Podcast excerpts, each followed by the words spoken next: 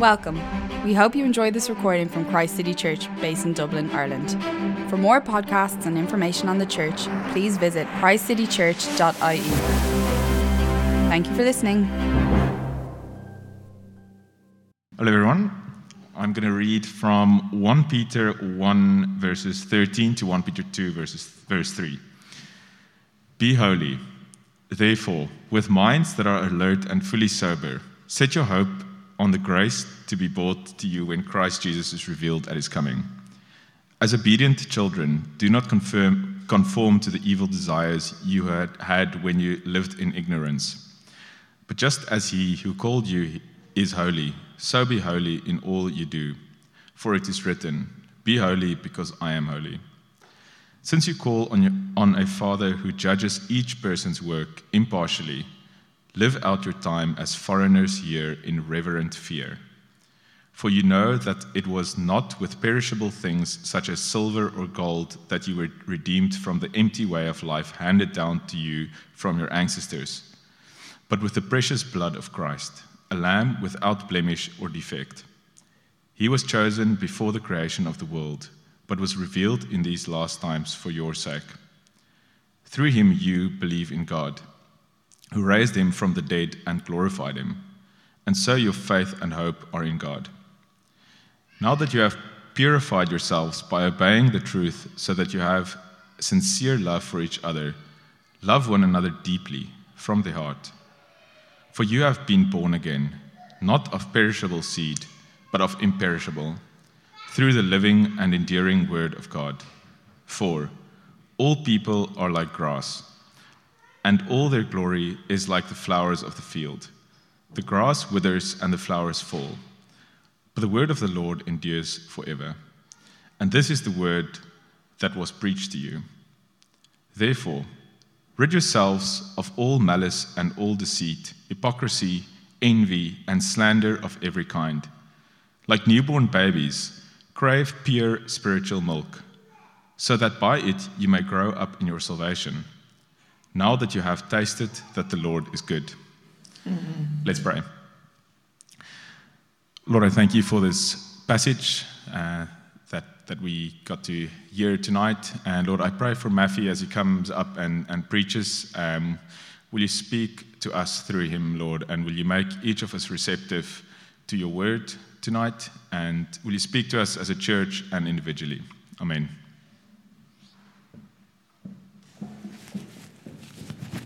Amen. Thanks, Vaughn. Good afternoon, church. There we go. Wonderful. It is really good to see you guys. For once, I don't have to put down the stand. Whenever Steve is here, usually the stand is covering my head height. So, Sharon, I really appreciate that. That's wonderful. Guys, if I haven't met you before, my name is Maffey, and it is really good to see you here. We are currently in our second week of our new series, Aliens and Strangers as we're going to explore the message of 1 Peter over the course of the next eight weeks. So, last week we, we began the series by saying that despite being exiles scattered in modern day Turkey, these believers that Peter writes to have a great reason to rejoice despite their suffering because their identity is rooted in Christ.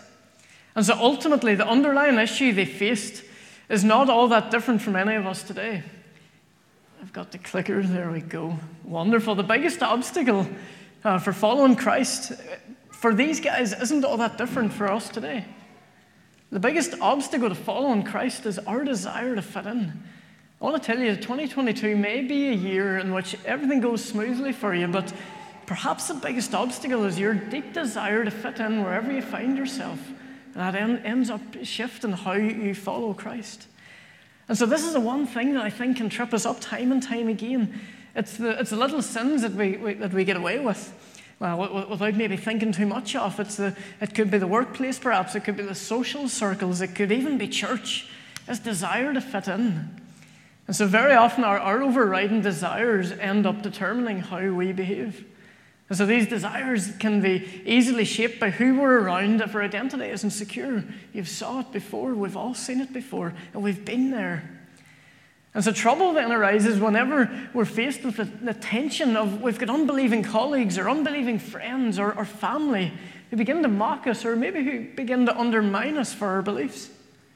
And then we've got to admit, church, I'm not the only one here, in trying to fit in, we begin to look to things, we begin to look to people, we begin to look at culture for peace, for satisfaction, for, for direction. We're going to see this afternoon that God's highest calling for his followers is not their happiness, but it's their holiness. And so the issue with fitting in is that we're called to be holy. And then whenever we don't fit in, we end up becoming foreigners. And the futility of fitting in is that it's really short lived and it actually stunts maturity. So, this is where we're going with the talk today. So, there comes a moment early on in every Christian's life whenever they feel the tension in a real significant way to, to fit in, to try and assimilate to, to the culture going on around them against the desire to follow Christ. And so I don't know if, if whenever you've felt this, you've been a believer for a long time or else it was pretty instant. But I remember as a 15 year old at a, at a school youth club, um, being with all the lads, and I was wearing my Royal Blue Rangers Football Club coat. And you might think there's absolutely nothing wrong with that, unless you're a Celtic supporter. But the thing is, I didn't even support Rangers. I had no affiliation to them whatsoever. Actually, I supported a little small Scottish football club called Gretna. They were a nobody. Absolutely nobody heard of them, nobody knew about them except for me. But I had to wear my Rangers coat. I had to display this coat around all my peers in order to be fit in, in order to fit in, in order to be accepted as one of the lads. You see, in Northern Ireland, so much of a young lad's identity is wrapped up in which Scottish football team you supported. So, growing up, being from a Protestant background, I had to support Rangers to fit in. Had I been from a Catholic background, I probably would have had to support Celtic to fit in. That was the reality of the context that I lived in. And so, really clearly, I remember that evening as a 15 year old uh, just muttering to myself under my breath, Maffy, what are you playing at? What are you at? Standing there with the lads in a jacket belonging to a team I didn't even support, just trying to fit in. And there in that moment, in that moment, I recognized for the first time I was more concerned about fitting in and being happy amongst my peers than I was for becoming more like Christ. I want to tell you, it wasn't the first time that I tried to fit in, but it, it was the first time that I recall feeling that tension, feeling that pressure. You know, up to that point, I didn't know any better. But now I couldn't plead any more ignorance. God was beginning to lay his hand upon me in a way that I couldn't ignore. And I want to, tell you, it didn't happen overnight. I ended up wearing that jacket the same time next week, the same people again.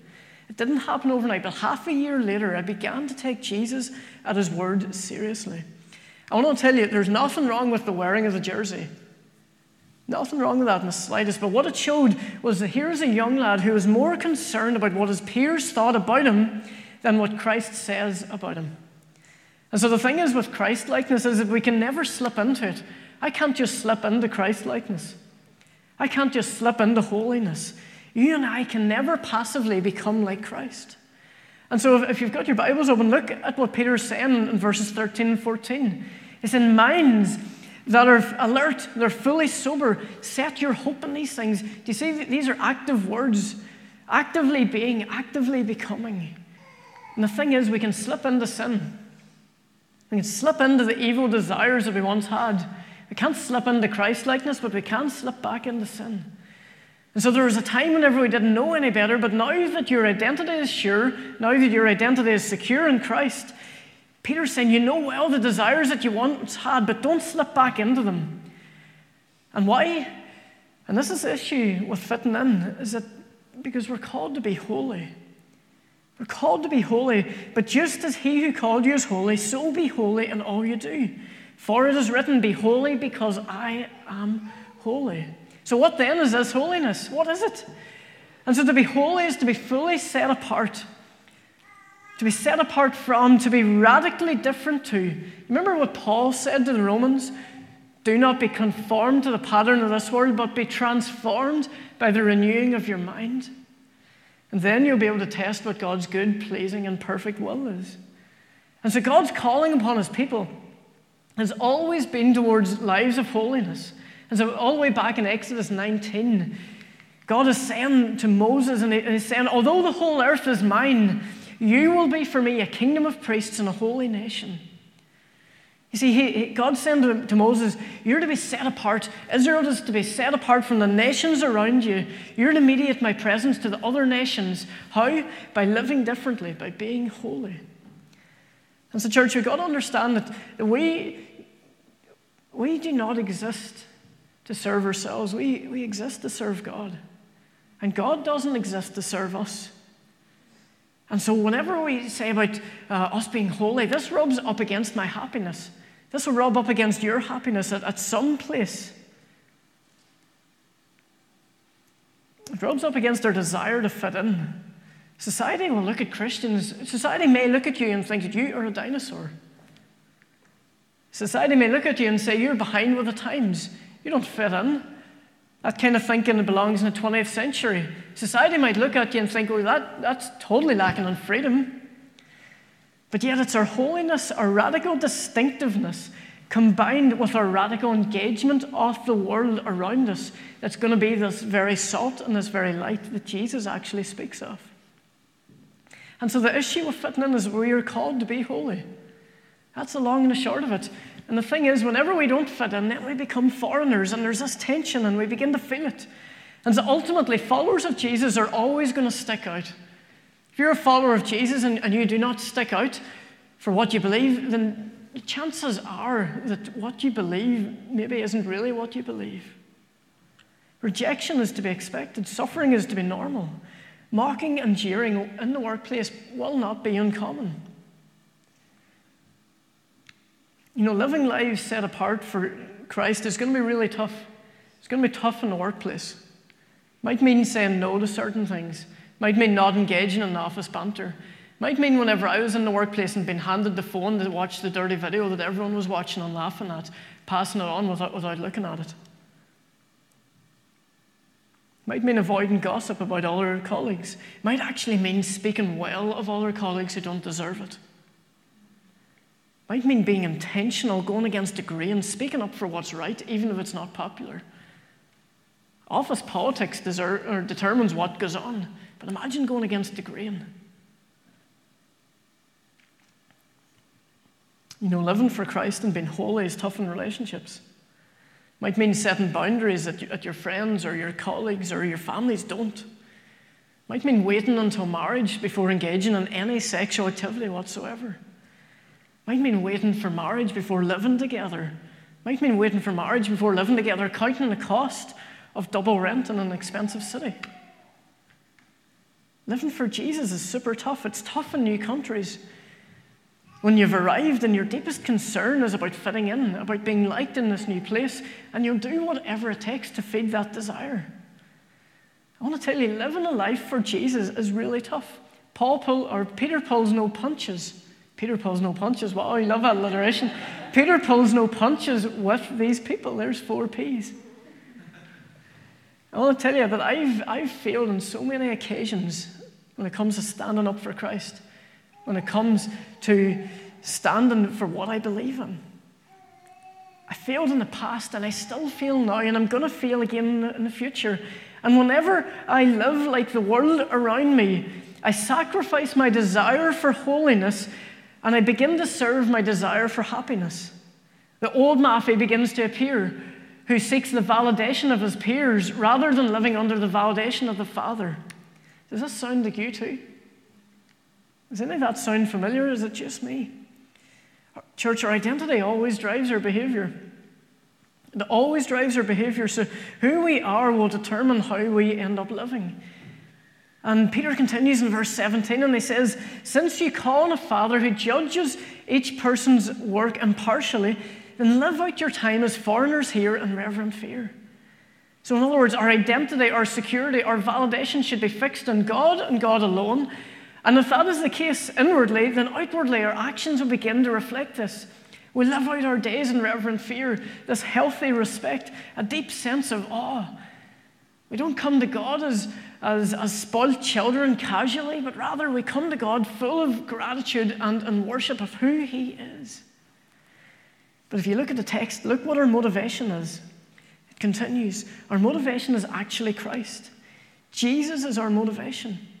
Our motivation towards holiness is Christ. It's not through traditions.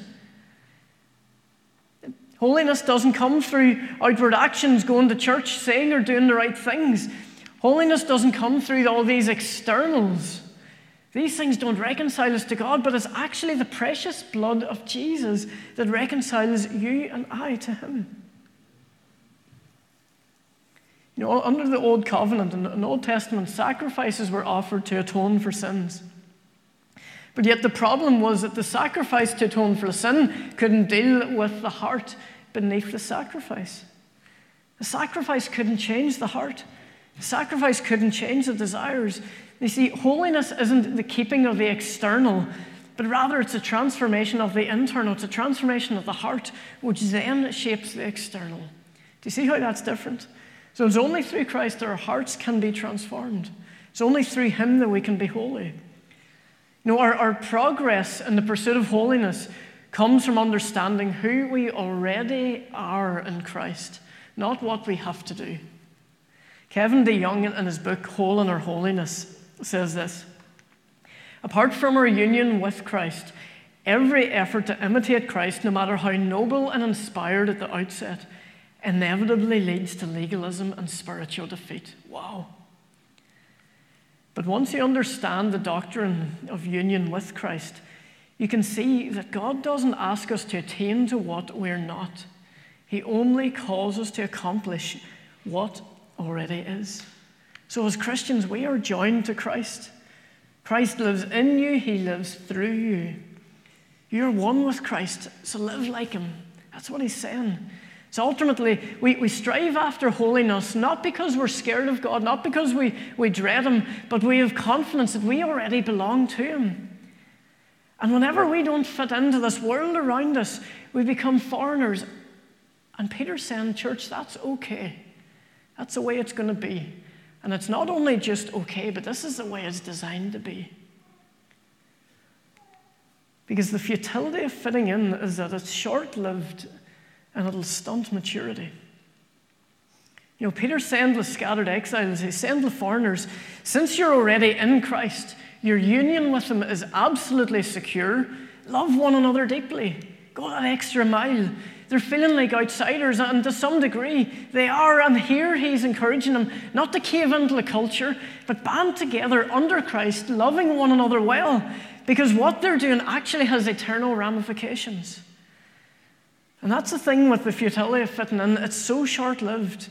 Peter then quotes Isaiah 40, and he says, All people are like grass and their glory is like the flowers of the field. And that sounds wonderful. Imagine being like a beautiful flower of the field. When you're tempted to assimilate to the culture around you, remember this that the grass withers and the flowers fall, but the word of the Lord endures forever. Amen. Amen. Church, our motivation towards holiness is Christ. But it's not just the overflow of what we have with Him, it's also the opportunity to share with others what they do not yet have. The problem with fitting into society around us so well is that, is that we've actually got nothing to call society to. If we end up simply looking like and talking like and assimilating to our colleagues, to those around us, to our friends and our family who don't know Jesus, how can we call them to a Christ that we look nothing like? What does your Jesus have to offer me that I don't already have? So, how am I any different to you? You know, Peter's saying, so in light of all of this, he's saying, as followers of Christ, to the culture around you, rid yourselves. Look, look at chapter 2. Look at that first verse in chapter 2. He's saying, rid yourselves of all malice and all deceit of hypocrisy, envy, slander of every kind. Church, these are cultural norms. These are expected in the workplace. They're even praised in the workplace. These are the things we see around us. Peter's saying, rid yourselves of all these things. Peter's calling them to a higher standard. He's calling them to be who they are in Christ, and they'll mature in holiness. I want you to hear what I'm saying and not hear what I'm not saying. Holiness isn't the ground for our redemption. If you remember nothing, remember this holiness is not the grounds for our redemption, but it's a goal of our redemption. We don't put off this old way of living in order to get right with God. Christ has already done all that for us on the cross. Christ has done absolutely everything necessary for us to get right with God on the cross. And now, since we are united to Him, God is saying, begin to live that way. Begin to live like it. Begin to live like Him. And so, this is where the rubber hits the road for so many of us. We don't mature in our faith because we'd rather fit in. This is where we feel the tension. The biggest obstacle to our maturity in Christ is our desire to fit in with the world around us. And so Peter is calling these new Christians to crave spiritual milk. It's easy digested stuff, and it's all they can handle at this point. We're going to have a baby in a couple of weeks' time, and they're not going to be fit for the steak that I would like to eat. They're going to be fit for milk and nothing but milk. It's all they need, and it's all they'll get now at this point to mature. Why? Because now that they have tasted that the Lord is good. But the thing is, if that's all they end up living off, then it's no different to still being breastfed as an adult. They'll never mature if they can never move on to solids. If they're still on the breast whenever they should be on the bacon, they'll never mature. Who wants to desire more nourishment from God this year? Any hands up online? Anybody? Come on. Who wants to mature in Christ? Who wants to get nourished by Christ this year? Whenever I desire more of Christ, I am satisfied less and less with the things that the world has to offer. I am satisfied less and less with the applause of man. I'm satisfied less and less by the validation of my peers. And around this idea of being contented in Christ, an old dead guy, A.W. Tozer, said, uh, the, the meek man cares not at all who is greater than he, for he has long ago decided the esteem of the world is not worth the effort. He's long ago decided the esteem of the world is not worth the effort. And so, Christ City Church, the biggest obstacle that you and I may end up facing in 2022 could be our desire to fit in with the world around us. Can I encourage you to be who you already are in Christ. Because the issue with fitting in is that we're called to be holy. And whenever we don't fit in, we become foreigners. But the futility we can see of fitting in is that it's short lived and it stunts maturity. And so, as I close and as the band comes back up, I want us to reflect on, on a few more words from Kevin DeYoung. He says, A dying world needs you to be with God more than it needs you to be with it. Look at that again. A dying world needs you to be with God more than it needs you to be with it. And that's true for me as a pastor and true for you as a mother, a father, brother, sister, child, grandparent, friend, Bible study leader, computer programmer, bank teller, barista, or CEO. Your friends and your family, your colleagues and your kids, they don't need you to do miracles or transform civilization. They need you to be holy. They need you to be holy. And so, church, we're going to respond. We're going to respond through the Lord's table or the Eucharist or communion, the Lord's Supper, whatever you know it as. It's an ordinance or an act that Jesus shared with his followers and he commissioned to the church afterwards, something for the church to participate in. You know, union with Christ. It's an act. This is reserved, so we're going to do communion. It's reserved for believers only. So if, if you're a follower of Jesus today, if Jesus is your Lord and your Savior, then this is for you. But it's a union that actually marks our holiness. Our union with Christ is only achieved by Christ. And it's this union that actually makes us holy. We are set apart as Christ's own by faith in Christ. But one of the privileges of being united uh, together in Christ is our, our communion, our fellowship with Him, our communion with Christ. You know, we've got fellowship with Christ through prayer, through reading the, the Word, through the singing, and through other forms. But it's also through participating in the bread and in the wine. You know, the Lord's Supper is not only a visible reminder of the gospel, it's a spiritual feast where Christ is both present as the host and as the meal. And so the presence isn't physical, but it is real. And at the table, Christ nourishes us, Christ strengthens us, Christ assures us of his love. And so we don't celebrate an absent Christ in the supper, but we actually enjoy communion with the living Christ. And so, communion with Christ is what it is that maintains our holiness. It maintains our holiness. It's our ongoing communion with Christ. It's our ongoing communion with Christ, and by his extension, his people, that maintains our holiness. And so, together, we're going to come and we're going to remember Jesus' body broken for you. We're going to come together and remember Jesus' blood shed for you. So, will, will you stand with me? The band is going to sing. And as the band plays in the background, can I invite you to come forward? If you know Jesus as your Lord and Savior, then lift the bread and lift the wine from either of the two tables, hold on to it, and come back to your chair again. And then after the first song finishes, I'm going to come up and I'm going to pray, and then we're going to take the bread and the wine together. And you know, if, if you're unsure of where you stand with Jesus, or if you don't know Jesus as your Lord and Savior, please remain where you are and don't feel the need to come forward. All the bread is gluten free, and the dark is alcoholic, and the light is a non alcoholic, so there's both on either side.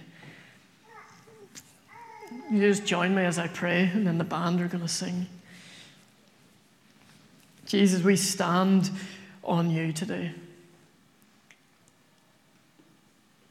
Our holiness does not come about by all our good deeds and all our efforts, but our holiness is imputed to us by you because of who you are and what you have done. And therefore, Jesus, may we simply live out who we are in you. And Lord, whenever the temptation and the trials of this world come our way, whenever we want to be happy in something else, may we not compromise our holiness. May we compromise our happiness to be holy before you.